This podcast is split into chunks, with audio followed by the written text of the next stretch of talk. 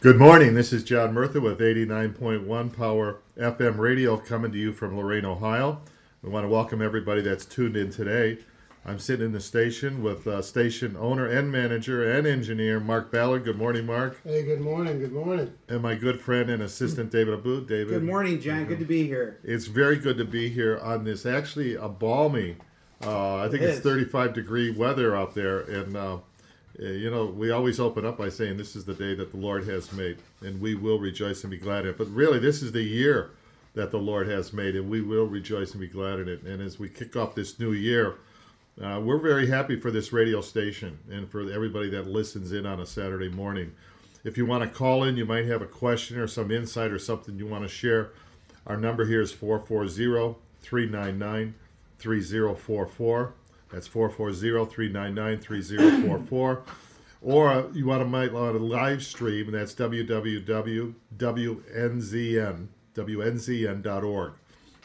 So, David, I thought today we would start off and I with one of the most incredible books in the Bible, Old or New Testament, and that's the book of Isaiah. Yes. Uh, some consider it, uh, they call it the Gospel of Isaiah because it has some of the most prophecies and predictions about the coming Messiah, perhaps more so than any other book in the Old Testament other than the book of Psalms. It talks about his virgin birth, it talks about his deity, it talks about he is a king, he will do uh, miracles, it talks about his death, uh, his coming again. All of these things are contained within this uh, book of Isaiah. And what makes uh, Isaiah interesting on several levels, it's written 720 years before Jesus' birth, but it's they call it the mini Bible because there's 66 chapters in this book. And of course, there's 66 books in the Bible, and there's 39 books in the Old Testament. Well, chapters 1 through 39 in Isaiah is heavy on judgment and warning and a call to repentance, much like the Old Testament message. But from chapter 40 onward, it's about this coming servant, this coming Messiah, and it's going to end with a new heaven and a new earth, just like the book of Revelation ends. But so too, Isaiah ends at the end of his in chapter 65 with a new heaven and a new earth. So we're going to look at the way this thing is structured, which is an easy way to understand it and to remember it. Now, one of the things that was very interesting, I, I know, David, you've done some study on this, is the Dead Sea Scrolls. 1947, uh, the year that Israel actually became a nation again, uh, some little Bedouin shepherds uh, south of uh, Jerusalem, not far from the Dead Sea, were trying to search out some goats that had kind of wandered off, and they thought they may have went into this little cave. And the shepherd boy threw some stones in, and he heard it clink on something. He heard clinking noise, and when he went in, he found these clay vessels, and within those vessels were scrolls or parchments, and that would be considered maybe the greatest archeolog- biblical archaeological discovery ever. And uh, you might want to, century. yeah, we might want to fill us in on that, David. Sure. So um, it's basically, uh, it, it included 40,000 scroll fragments that were found in uh, jars in 11 different caves. Uh, all the scrolls were produced prior to 67 to 73 AD, uh, time of First Jewish and Roman War. Literally 2,000 years ago, th- these scrolls were put together. Uh, a complete manuscript of Isaiah, written in Hebrew about 100 BC, a thousand years earlier than the oldest known Hebrew text, is contained. Uh, there's a complete scroll of Isaiah, uh, as I mentioned, that was found in Cave 1. There's no New Testament book scrolls found. That was too early, obviously, John. But uh, William Albright, the Dean of American Archaeology, called it the greatest manuscript discovery of modern times. And I think we would have to agree with them. So um, the extent of the copies of the books uh, are significant. Um, it helps us increase our knowledge base uh, from the Hebrew text from 1000 to 800 BC, which was the time we traced our present Hebrew Bible. I think the amazing thing for me is the accuracy of the scrolls, John. Uh, you know, a couple archaeologists have said that it is 98.8% accurate from the current the current New Testament that we read today is exactly the same text that was found 2000 years ago. So when Jesus was reading the book of Isaiah, it's identical to what we were reading today, which is absolutely phenomenal. So it really then helps us tie into the fact that what we're reading today is really the word of God and it's consistent and uh, accurate. It's a good. That's a good intro on the Dead Sea Scrolls, David. And like you say, what made this so important? It, it, it contained partial or fragment or whole documents of Old Testament books. Every book in the Old Testament except the Book of Esther. But it, was the Book of Isaiah or the Scroll of Isaiah that was a completed, uh, 24 foot long scroll. Uh, it's the most complete scroll that was found with the Dead Sea Scrolls. And again, Yeah. to our point when I introduced uh, in the show that Isaiah is so important because of how it presents God, the condition of man, and and the coming Messiah. So again, many people will say to you, "Well, the Bible's been changed." You might have heard this over thousands of years. It's been changed. It's been altered. But what the Dead Sea Scrolls showed us was that it hasn't been changed. There's Right. intrinsic accuracy Absolutely. that the Bible we hold in our hands today is essentially uh, unchanged. There was Yeah. very little change in the Right. text when they look at this thing is like you say 100 200 years before Christ. Mm-hmm. And so with that kind of accuracy in terms of transmission or going from one generation to another, it's astounding. It is You know that the Bible yeah. has not been changed. Yep. And so uh, you can actually go to Jerusalem today and see this in a museum. Uh, these scrolls and these fragments, but you can see the Isaiah scroll is unraveled, and you can actually see it under glass in, in Israel today. Yeah, and- John, you know, the other thing, you know, just to make this clear for those folks that aren't familiar with the Dead Sea Scrolls, the accuracy of the scriptures really is what this is all about. That's really what you always search for. And from from what we know, there's no historical, geographical, or scientific errors in the Bible based on what the Dead Sea Scrolls, uh, you know, have taught us. And, and that's absolutely amazing, John.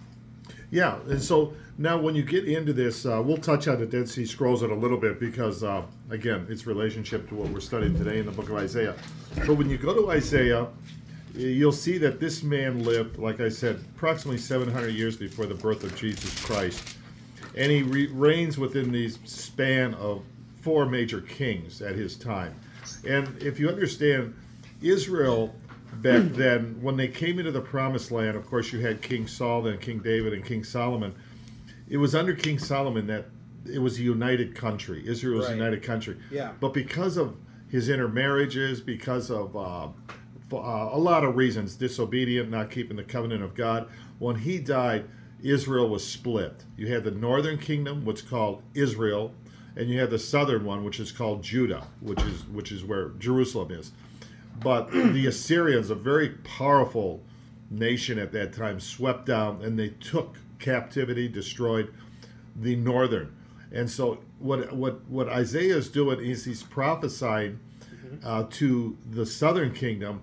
You have to get right with God. You have to repent. You can't go into idolatry and immorality and all that. You have to serve God. If you'll do that, He will bless and protect you. If you don't do that, you're going to be judged. And part of that judgment, He would allow foreign powers, i.e., Babylon, uh, almost 100 years later, to come down and basically take them into captivity. So that sets up the book when it opens up. And you can see if you read uh, verse 1 and 2, David, in Isaiah, it'll give a sense of uh, Isaiah, what which book? chapter 1. And, and if you look at uh, verse 1 and 2, it kind of sets the scene uh, for what's going on. Okay, one second. Again, our number here, if anyone wants to call, is 440 399 3044. And of course, if you want to live stream us, it's www.wnzn.org. WNZN.org. Okay, Dave. Okay, John. So Isaiah 1 1 to 3. The vision concerning Judah and Jerusalem that Isaiah, son of Amos, saw during the reigns of Uzziah, Jotham, Ahaz, and Hezekiah, kings of Judah. Hear me, you heavens, listen, earth, for the Lord has spoken. I reared children and brought them up, but they have rebelled against me. Mm-hmm. Or maybe verse 3. The ox knows its master, the donkey its owner, its owner's ma- monger. But Israel does not know, my, my people do not understand. Okay, very good, Dave. Thank you. So right away, you see it's set in a historical context. Right. It's at the time of. Uh, it te- first of all, it tells us he's he's the son of Amos, and then it says um, he's he's prophesying to Judah and Jerusalem. That's the southern kingdom, and it's during the reigns of Uzziah, uh, Jotham, Ahaz, Hezekiah, kings. It's like it's like it'd be a, if you had a ministry during the, Yeah. the presidential terms of Ronald Reagan Mm-hmm. and then um, uh, George W. Bush, Bill Clinton. Yeah. You're, he's putting us in a time frame, but this this idea he has a vision. Yes. And the prophets of God would have a vision or a word that say, "The word of the Lord came to me." So what he's going to express in the following sixty-six chapters is what God has shown to him.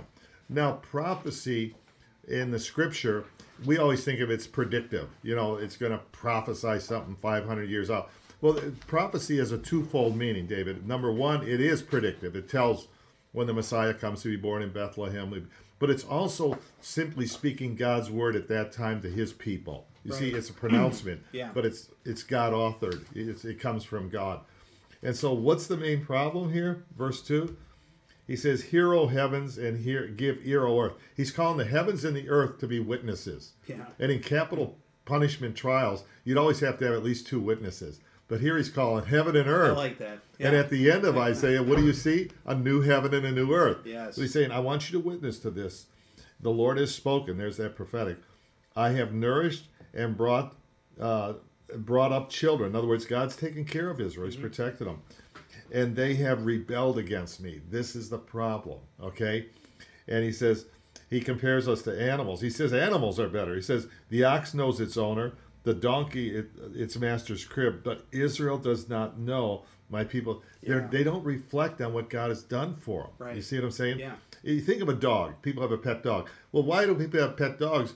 Because you come to the door, it's wagging its tail, it barks. It, a, a good dog will listen to what you say. He doesn't have complaints against you. You know, he's dependent upon Mm-hmm. you. But he's saying an animal knows its owner. You know, somebody says everybody should have a dog that adores them and a cat that ignores them. But a dog, a dog, you know, it always is there. that in our you know, the dog. He's saying the animal knows. But this is the problem with man today. We Right. think we're on this earth. Yeah. We're enjoying life, having family and friends. Oh, what, why be concerned with God? What you, you know what I mean? Man doesn't, and he's saying that to ancient Israel, and that opens up the scroll. And we're going to get to this. God does not want to judge these people. God does not want to bring His wrath. He, it's constant one of warning. But look at these children. I mean, look at the following. Look what he says about them in verse, in verse four. Go ahead, John. Okay, he says, a sinful nation, laden or heavy laden with a brood of evildoers, children who are corrupt. They have forsaken the Lord. They have provoked to anger the Holy One of Israel. They have turned away backward. See, he's describing now how they turn from God. And he introduces this term, Holy One of Israel. That's a very important title of God Huh, in the in the book of Isaiah. That and the term Zion or the city of Zion, is, which is Jerusalem, which is Israel. Those are going to be things that are constant throughout this manuscript, right? But the Holy One of Israel, you'll see this over 26 times in the book of Isaiah. That will be used of Jesus, that in the New Testament. That's why when Jesus cast the demons out in Mark chapter 1, the demons cry out, What do we have to do with thee, thou Holy One of Israel? Ah. So we're going to see this connection, okay? Got it. Yeah. But but look how he describes them. Yep. A brood of evildoers, uh, children who are corrupters, forsaken. They've done they you know, they've turned away, they've gone backwards. That's where we get the word today, backsliding. Do you ever hear this term? oh, He's sure. backsliding. Absolutely. Well, you can't be backslidden unless you went forward at some time in your spiritual life. Yeah. You see? But to backslide, somebody's compared to Christian life to riding a bike uphill. You got to keep pedaling, or you're you're not going to just stay neutral. You're going to start No. slipping backwards. Am I right? Absolutely. Oh boy, are you right? Uh, so now he's saying uh, he basically saying look you're you're look at verse what he says about him in verse 5 Uh, why should you be beaten anymore? Why do you persist in rebellion? Your whole head is injured, your whole heart afflicted. Keep going. yeah keep going From the sole of your foot to the top of your head, there is no soundness, only wounds and welts, and open sores, not cleansed or bandaged, or soothed with olive oil. he's given a spiritual a, a spiritual description you know mm-hmm. he's saying from head to foot you got problems your whole mm-hmm. life is you know he- he- he's basically given a diagnostic here Yeah. that he says you are in big trouble here but it's not his intention The Bible clearly says, As I live, as saith the Lord, I take no pleasure in the death of the wicked. God is willing, not willing that any should perish, but that all might come to repentance. But he's saying, Here's who you are. These they were going into idolatry, they were going into divorce, they were going into immorality, all of this stuff. But here, here's what he says you're going to end up. He says in verse 10 Hear the word of the Lord, you rulers of Sodom. Give ear how the, uh, uh, of our God, you people of Gomorrah. He's comparing it to the Old Testament cities of Sodom that were just scorched earth. Right. Their sin caused them to be uh, totally uh, wiped out of God, right? Yes. He says that that's that's where you're headed to, but he doesn't want that, and so he sets up this advice. He gives them this um, encouragement. Look at verse uh, 16. He's going to list practical things they can do to get right with him. Wash and make yourselves clean. Take your evil deeds out of my sight. Stop doing wrong. Learn to do right. Seek justice. Defend the oppressed. Take up the cause of the fatherless. Plead the case of the widow. See, he's got real practical points of repentance. John the Baptist Yeah. does similar. It's not just that, oh, I want to be right with God, or I got to change my life. Good moral conduct. Good moral conduct yeah, that's is what right. this is about. He's Yeah. not conceptual or theoretically saying, Right. Don't, you remember that book, Eat This, Don't Eat That, Eat Mm-hmm. This. In other words, he's saying, don't do this anymore, do this. Don't do this anymore, do this. It's kind of, but here I consider one of the greatest verses of the book of Isaiah, maybe Mm-hmm. the whole Bible in many ways, because it shows the heart of God and the heart of us sinners. But look what it says in verse 18. I know you like this verse, David. Come now, let us settle the matter, says the Lord. Though your sins are like scarlet, they shall be as white as snow. Though they are red as crimson, they shall be like wool. Okay, what does that tell you about God? Oh, he's all forgiving. He's all forgiving. It almost is a picture Yes. of like the, the prodigal son father Mm-hmm. or a father that whose son did wrong. Mm-hmm. And he's saying to him, Come here, let's talk this over. You know, it, it's Yeah. a, see this word come. It shows all through the Bible that we serve an invitational God. Yes. He says to Noah, Come, come on into the ark, it's prepared for you. Jesus says, uh, Come unto me, all you that labor and are heavy laden, and I will give you rest. You see, you'll see this theme that God is not running from us or far away from us, but He wants us, like the prodigal son's father, come back to me, come back to me. It's not harsh language here, but we, if we refuse it, that's when things get rough. He says, Come now, let us reason together. Did you know our faith is reasonable? If people really look at the Christian faith, it's reasonable. It answers life's biggest questions. It offers the best explanation for human existence. Did you ever think about that? no, I didn't. Yeah, Yeah. because there's four basic issues, questions man has always had about life and existence mm-hmm. on this planet. Number one, origin. How did this whole thing start? Mm-hmm. How did it all begin? Was it a big bang? Was mm-hmm. it an explosion? Whatever. Number two, meaning. Does life have purpose? Does it have a higher Sure. meaning? Or is it just you do 70, 80 years here, you check out? My atheist friend says it's like you turn the TV off, uh, it's over, right? Right. Uh, then then morality. What's my le- is it wrong to cheat? Is it wrong to steal? Is it wrong to do this? Is there a code of morality? And number four very important is destiny. What happens when we die?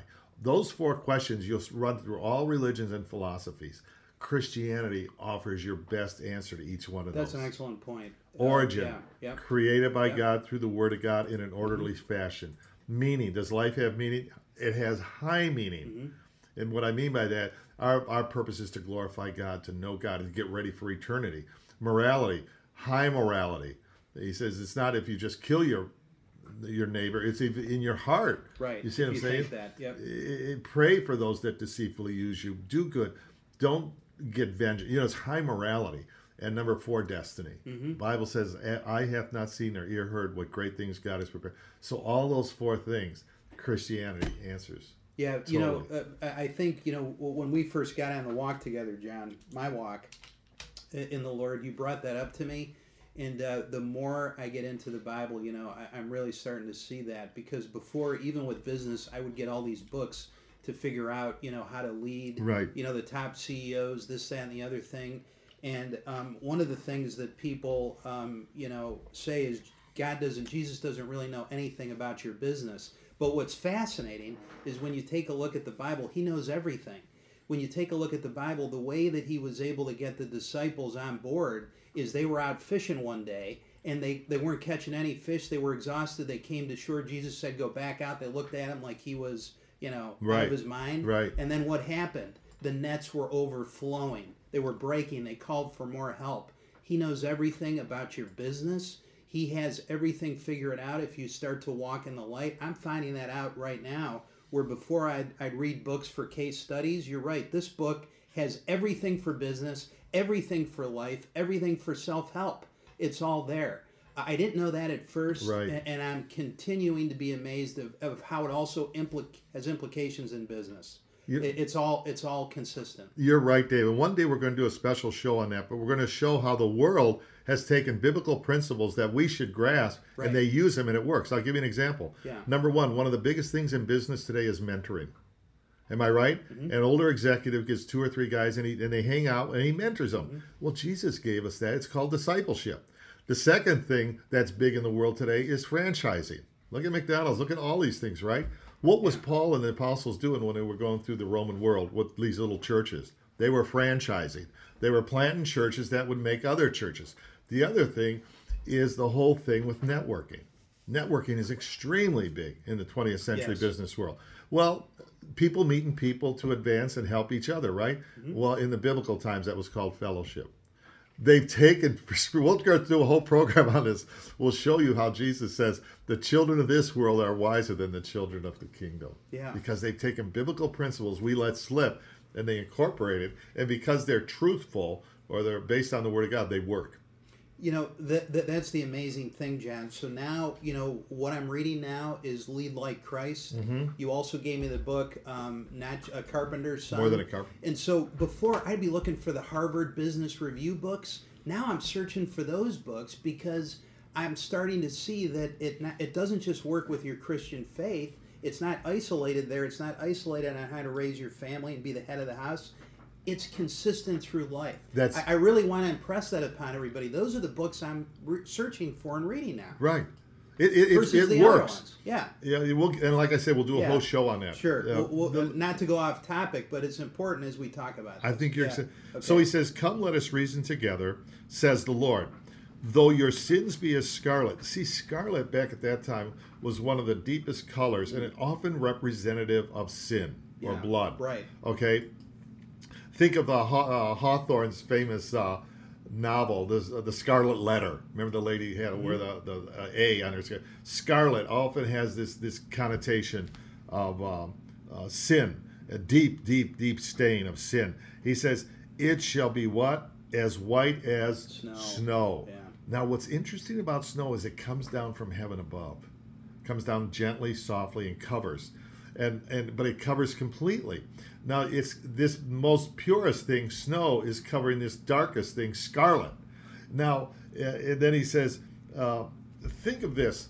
I always use this analogy. If you had a brand new uh, Cadillac, uh, just one of the best cars out there, okay, in a car lot, a new car, and next door was a junkyard, and it had these old dilapidated, and and one day it snowed really heavy, and you went by, and all you see was these big, big clumps of snow. Could you tell which was a junk car and which was a new car? No. That's like our lives.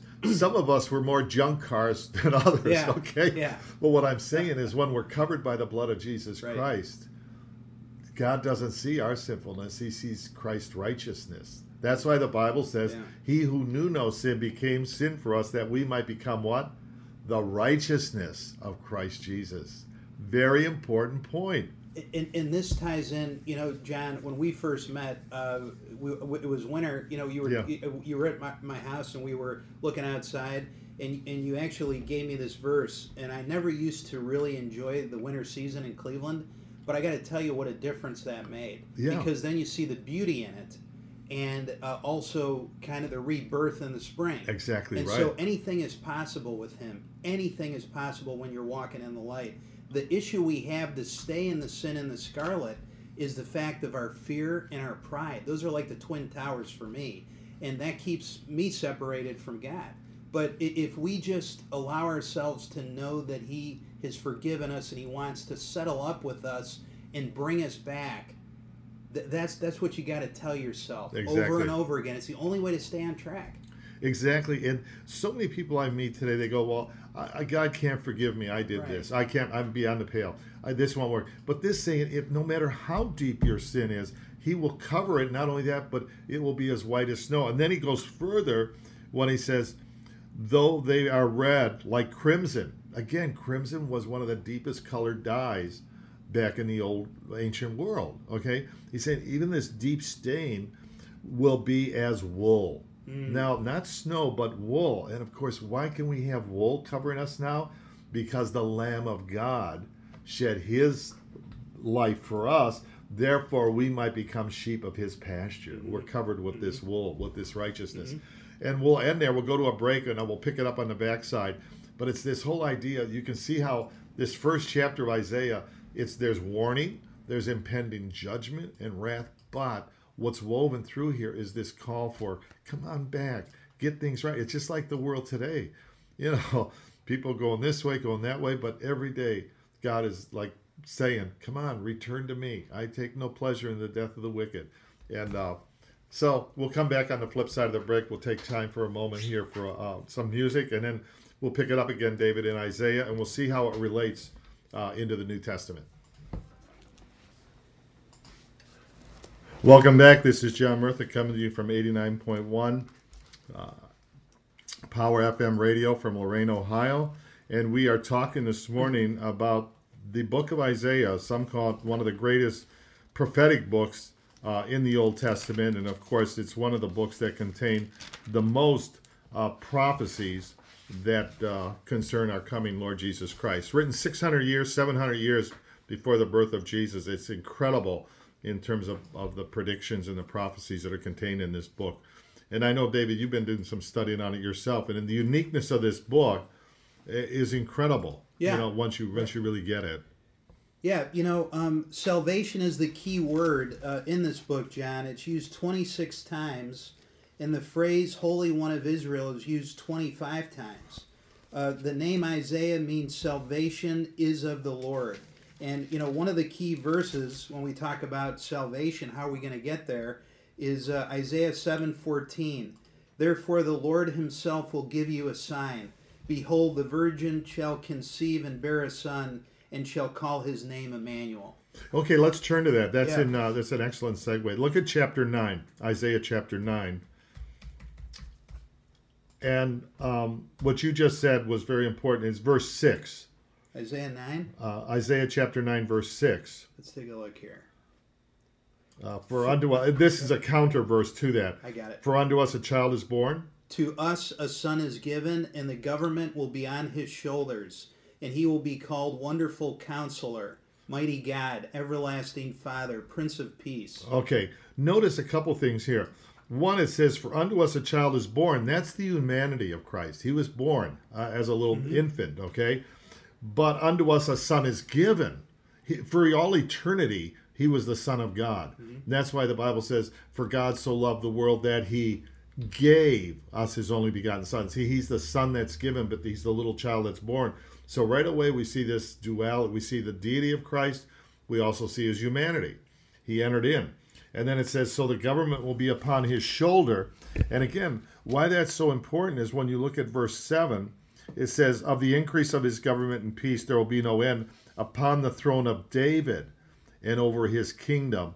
He, he will establish it with judgment from that time forward, even forevermore. So they knew that there was a coming king that would come from the line of David, Judah, mm-hmm. the tribe of Judah, and his reign and rulership would be eternal. Yeah. David's long gone, he's buried, but this coming king would have an eternal throne, an eternal reign. Of course, we know with Jesus, he was born a king. Okay, remember, even Gentiles came. Uh, the wise men came and they said, Where's the king of the Jews to be born? And even in his death, uh, Pilate says, uh, put above his, you know, his charge on the on the cross at his crucifixion, he said, you know, King of the Jews. At his birth and at his death, he was declared to be king. And of course, we know one day Jesus is coming back as Lord of Lord and King of Kings. Yeah. He, he- the government will be. So you see, each one of these apply to him.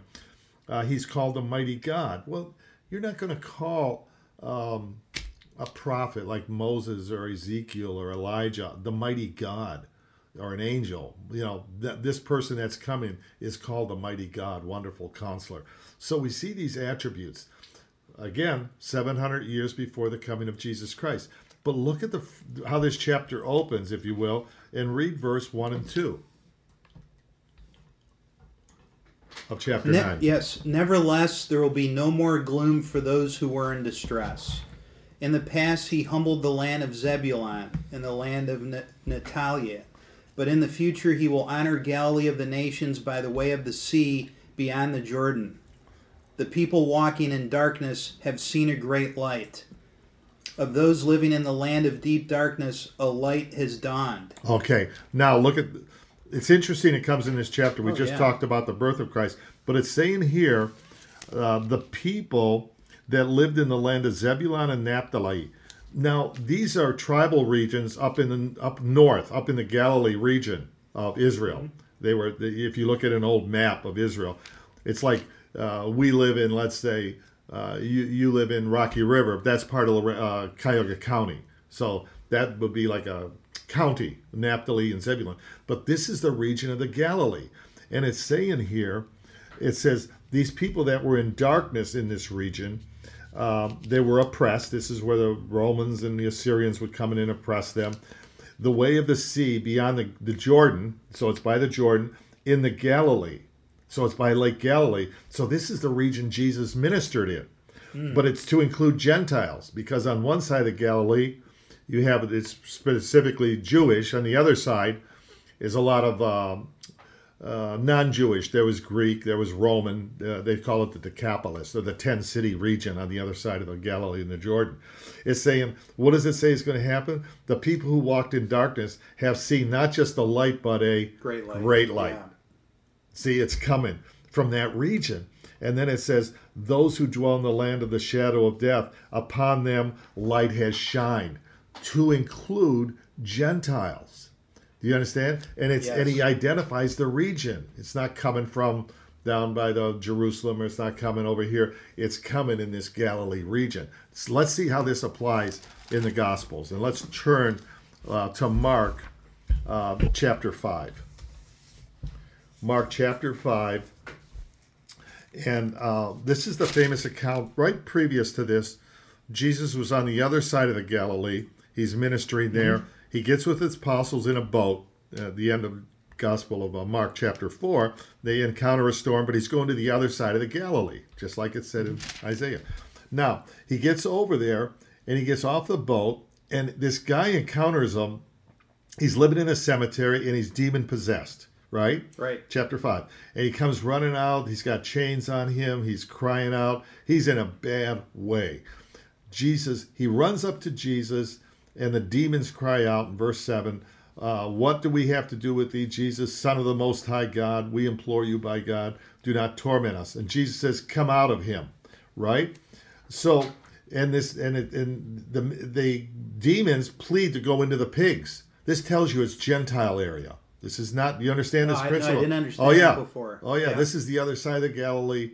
This is gentile area. That's Hmm. why you see all these pigs in such a big multitude. P- pigs was an unclean product yeah, Yep. food product for the jewish people. And so the demons begged him saying send us out the swine. And so they they go out they run into the sea they drown themselves the, the, the pigs do. And then it says then they came to jesus other one who and then it says down here the one who was demon possessed it says in verse what does it say in verse 16 Those who had seen it told the people what had happened to the demon possessed man and told about the pigs as well. Then the people began to plead with Jesus to leave their region. even today there's there's places in the world that people plead and won't allow the gospel to come in they don't want jesus to come right they shut down Yeah. internet they shut down they don't want the gospel Right. same thing back then same thing today but it says in verse 18 um, As Jesus was getting into the boat, the man who had been demon possessed begged to go with him. There, there, there you have humanity today. Yeah. Some people are begging Jesus to go away. Some people are begging to follow Jesus. That's humanity mm-hmm. today. It just is. Mm-hmm. Jesus says to the man, uh, "Go home, tell your friends what great things the Lord has done for you, and how He's had compassion on you." You see, he's counselor. Remember those phrases we saw? Mm-hmm. So when you go back to Isaiah chapter 9, a great light has come to the Gentiles, those that sat in the shadow of death. Where was this man living? In a cemetery. Yeah. It says he was in the place of the tombs, verse 2. Right. It fulfills it perfectly. Yeah. Wow. Now, how can you have that? You know, I mean, how can you have this such high prophetic accuracy unless Yes. it was it's Yeah, true? You know, it's organized by God. Well, the other thing that strikes me, John, is is uh, you know throughout um, um, our show we also were talking about the Trinity and the deity of Christ, and again, th- this just uh, clearly demonstrates that fact, especially when the demons are calling him, you know, mighty God, you know, Yeah, and, yeah. and you take a look at it, it all ties together with the deity of Christ. It all really ties does, together. yeah. It has to. Otherwise, it just breaks down Right. too quickly. Yeah. And so uh, we'll stay in the New Testament just for a minute, but look at Luke, Okay. uh, Luke chapter 4.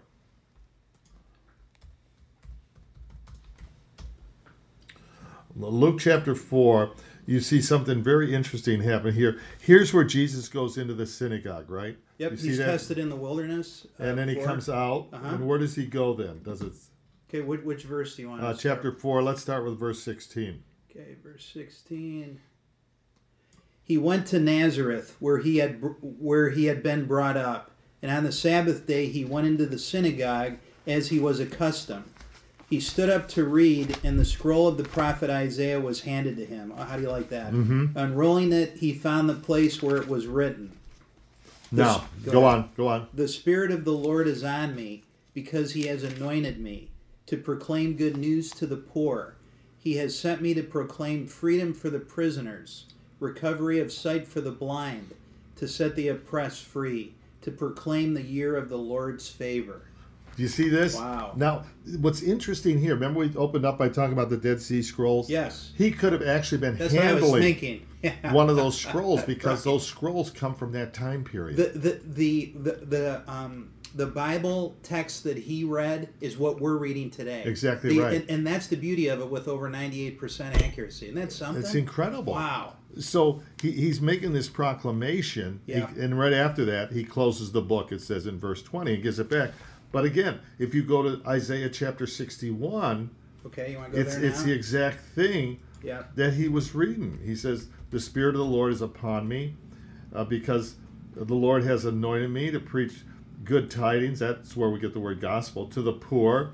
He has sent me to heal the brokenhearted, Yep. to set at liberty uh, the captives, and to open the prison doors to the doors, to proclaim the acceptable year of the Lord. You see? Boy. But he stops there. He doesn't say in the day of his vengeance, which is the next phrase in verse uh, 2, because he came the first time to proclaim the good news. Second time he comes, he comes to bring the wrath Right. of God. You see, Yeah. so he Yeah. stops right there in a comma.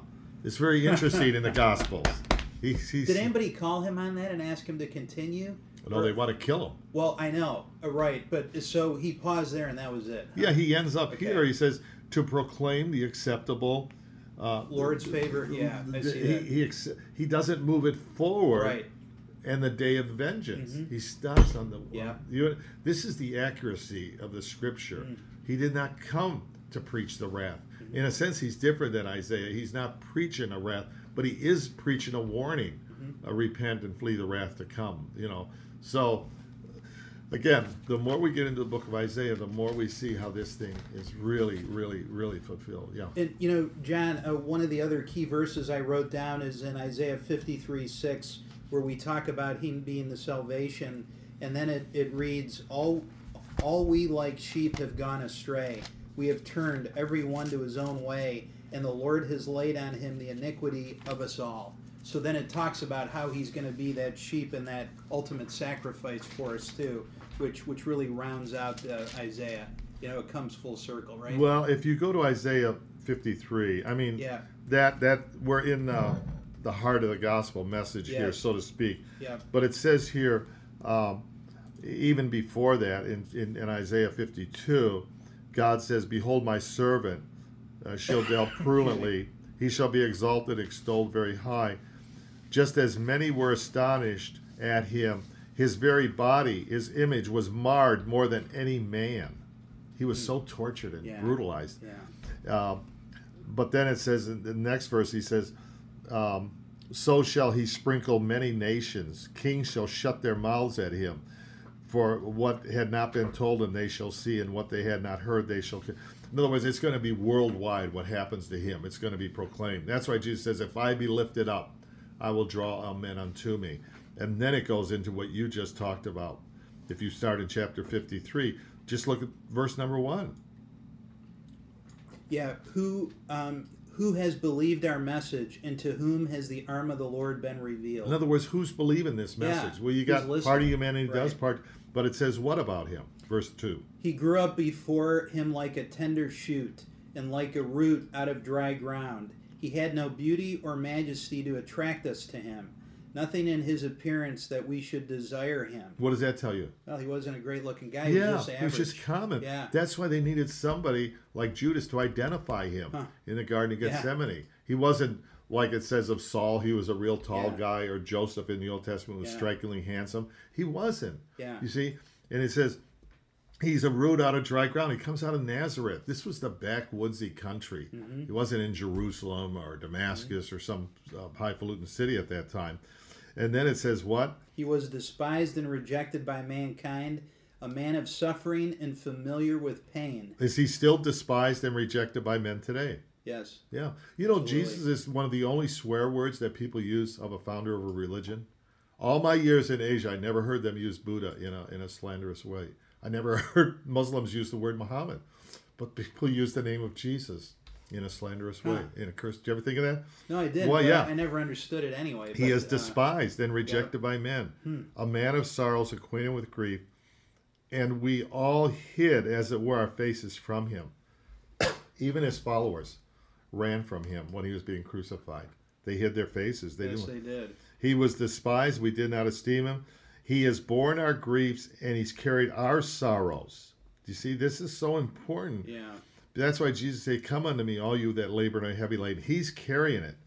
Yet we esteemed him stricken and smitten by God. Do you understand that? That's a very important point. People think, well, who killed Jesus? Why did they kill Jesus? It was God's plan to kill Jesus. And, and a lot of people don't understand that. And if you go to Acts chapter 4, you see this clearly. Um, a very important point, and, and people should never blame this group or that group because oh they they killed Jesus or, or or whatever you have. But if you look at chapter four, the Acts Yep, of the Apostles, and look at verse twenty-seven.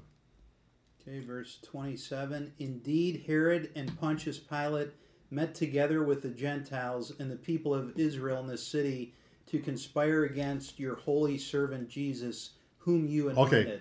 Who who's who's conspiring to kill him? Who what people groups are present there? Uh, the, um, the Gentiles um, conspire the people of Israel. Israel, kings, Yep. rulers, Right. just like the Bible said, Yeah, right? yeah. All these people groups are there. Yeah. Mm-hmm. It's really representative of humanity, right? They all came together to kill him. But look at verse 28 to do whatever your hand and your purpose determine before to be done. So, whose plan was it that Jesus be crucified? Yeah, it was God. God's plan. Right. Right. God's plan. That's why John introduced him, Behold the Lamb of God who takes away the sins of the world. And that's why it says in Revelation, the Lamb that was slain before the foundations of the world. It was in God's plan. Is eternal. Mm. Now he used human beings to to do this, but ultimately it was his plan. You know, John, it is for some reason what struck me while while we were reading some of these verses is he has taken all of our sin in. We are forgiven. Right. He has already taken that upon him. We're watching an old movie with the enemy. Right. And I think that's where all the problems occur for us as Christians. We forget that this has already been accomplished. So we're forgiven. We can move on. We don't have to live in the past. Right. And I think, you know, even for myself every day and my family, I have to remind myself that that's the old movie. You know, burn it. Exactly. You know, get rid of it. Stop going into the movie theater, people, because he is he's made us reborn. We are renewed. And I think that's where the enemy comes in. That's why I initially said about pride and fear. And and we forget that we're okay. You can come to Christ regardless of where you are now because the burden has already been lifted from you. It's just you physically getting yourself out of the chair and walking forward. He can't help you if you don't move. I had a dream about that, as you know, uh, when I had some issues with uh, when we lost one of our businesses. And if you don't move, he can't help you. Right. And he wants you to come to him and get away from that old movie screen. That's the best way I can visualize it today, and you know the best way I can communicate to the people out there. I think you bring up a good point, David, because many Christians today are living under a heavy burden of forgiven sins Yeah. because they're not releasing themselves, that it's been paid for. And so they're still living under guilt. And see, one of the titles of Satan is accuser. This voice that accuses you. Mm-hmm. Are you really forgiven? Can you have a new life? You say you're a Christian. You see, all these kind of things are coming through, but it's done. It's finished. Just like that snow Yeah. that covered the junkyard. car. Yeah. It's it's finished. And so we, he wants us to go from the courtroom Yeah. into the living room. Yeah, and, and this is Pleasantville, right? That's Yeah. the movie I want to be in. Yeah, yeah. So I don't know why I continually sometimes go down the hall to the other one. because it's part of the renewing of our mind, but Yeah. it's also standing on the promises of God. Right. Sometimes we think, well, look what I did, or what. I, Mm-hmm. But in a in a very real sense, Paul says, look, I'm crucified with Christ. Nevertheless, I live. In other words, he says, my old self is dead. Paul was a religious terrorist. If you study the book Mm-hmm. of Acts, he was hunting down Christians. He was there when Stephen was stoned to death. He had a terrible past. He was very religious, but he had a terrible past. If he lived under the guilt of that, his ministry would have been greatly diminished because he would have carried all that No guilt kidding. that were was forgiven. Yeah. It's it's it's just like all of us and our listeners today, and me and you and Mark and everybody.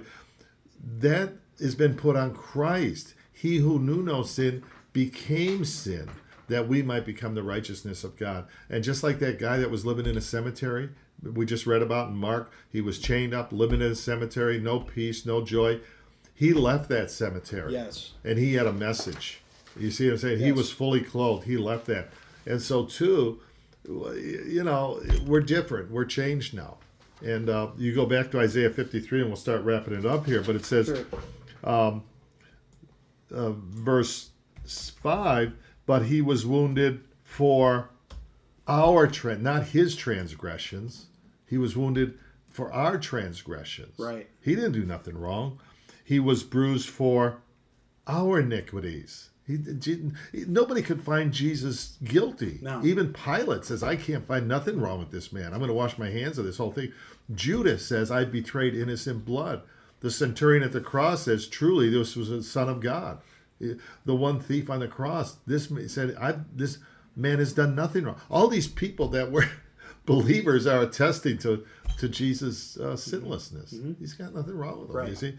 But it says for our iniquities the chastisement of our peace was on him by his stripes we are healed and we like sheep have gone astray we have turned everyone to his own way that's isaiah that's remember early in, in isaiah he talked about how Yeah. going this way and that Right. way but the lord has laid on him what The, the iniquity of all of of us. us Of all of us. Yeah. that's why a good friend of mine he'll I hope everybody heard that. All of us. yeah all of us there's nobody beyond the reach of christ but again people resist it they reject it whatever and here opens the famous one in verse 7 if you want to read that Dave. He was oppressed and afflicted, yet he did not open his mouth. He was led like a lamb to the slaughter, and as a sheep before its shearers is silent. Oh. So he did not open his mouth. He, he, he, he, remember, Jesus says, No man taketh my life from me. I just, I lay it down Right. willingly. The other thing he says, I told Peter, he says, Don't you know I could call 12 legions of angels if I wanted? But in, so, in a sense, nobody took his life. I mean, they did crucify him, but he willingly laid his life down. He was a, he was, you know, and it says here, uh, he didn't. He, if you study the trials, there's really, really six trials of Jesus when you study the gospel. Three were civil, and three are religious. But he never defended himself. He never. Uh, they were just beside themselves when he didn't say anything. Quite honestly, even even Pilate says, "Don't you know I have the power to let you go, or to you know?" He says, "You have no power at all, except that given you from above." So he's he's basically saying, you know, it's not yours anyhow. And it says he was taken from prison and from uh, judgment. There's the judgments, and who will declare his generation? For he was cut off from the land of living. That means death. For the transgressions of my people, he was stricken, killed, and they made his grave with the wicked. Remember, he died. he died with wicked men. Remember the uh, thieves, Yes. guilty wicked men. uh, but what the rich at his death, where was he buried? In a rich Man's It's in a rich man's Yeah. tomb. So you see how the, the high detail of prophetic fulfillment is, is moving in here. And then, of course, it says, um, because he has done no violence, nor was there any deceit in his mouth. In other words, he even when he was on the cross, he wasn't. He says, "Father, forgive them, for they know not what they, do." Right. So even on the cross, you see his humanity and his deity. Right. When he says, "I thirst," which was one of his seven sayings, that was his humanity. But when he says to the thief on the cross, "This day you'll be with me in paradise," well, who has the right to, to say to somebody, "I'll bring you in"? Only God Himself. Only God himself. So do you Yeah. see his deity, his humanity, his suffering, his victory? Everything is right there on the He cross. was God on earth. He's what God embodies uh, with us. Where we're allowed to be renewed. We talked about this at the start of the new year when people are doing their resolutions. People, th- this is the resolution right now. When you're a Christian, you're renewed every day, every Yeah. minute. Yeah. And as long as you think that way, it's a much different world. Yeah. It's a much different place. So thank you, Mark, for, for hosting us today. Um, we look forward to a good show next week, God willing. We have some special guests coming in, David. We know that we got Right. a good lineup coming up. Yes. And um, again, uh, listeners, uh, tune in. Uh, this is uh, Power 89.1 FM radio coming to you from Lorain, Ohio. Uh, it's a privilege, it's a blessing to even have this station Sure here. is. We're very blessed Uh, it- we're getting uh, reports in, people that are streaming it and following on Facebook, even as far as we had a real good letter. We're going to start reading some of these letters that are coming We in from should. California, Yep. the one from Cincinnati Yes. last week. So I just want to uh, say God's richest blessing on everybody that was tuned in this morning. And remember that uh, as you study Isaiah chapter 53, you'll say it's for everybody. You know, every nobody is beyond the reach of God's forgiveness and His grace. Amen. Maybe somebody out there feels bad today or going into the new year, uh, but just knew, know that you can have more than just a new year. You can have a new life in Christ. Absolutely. So God bless you. God bless you Have a great weekend, everybody. Bye bye.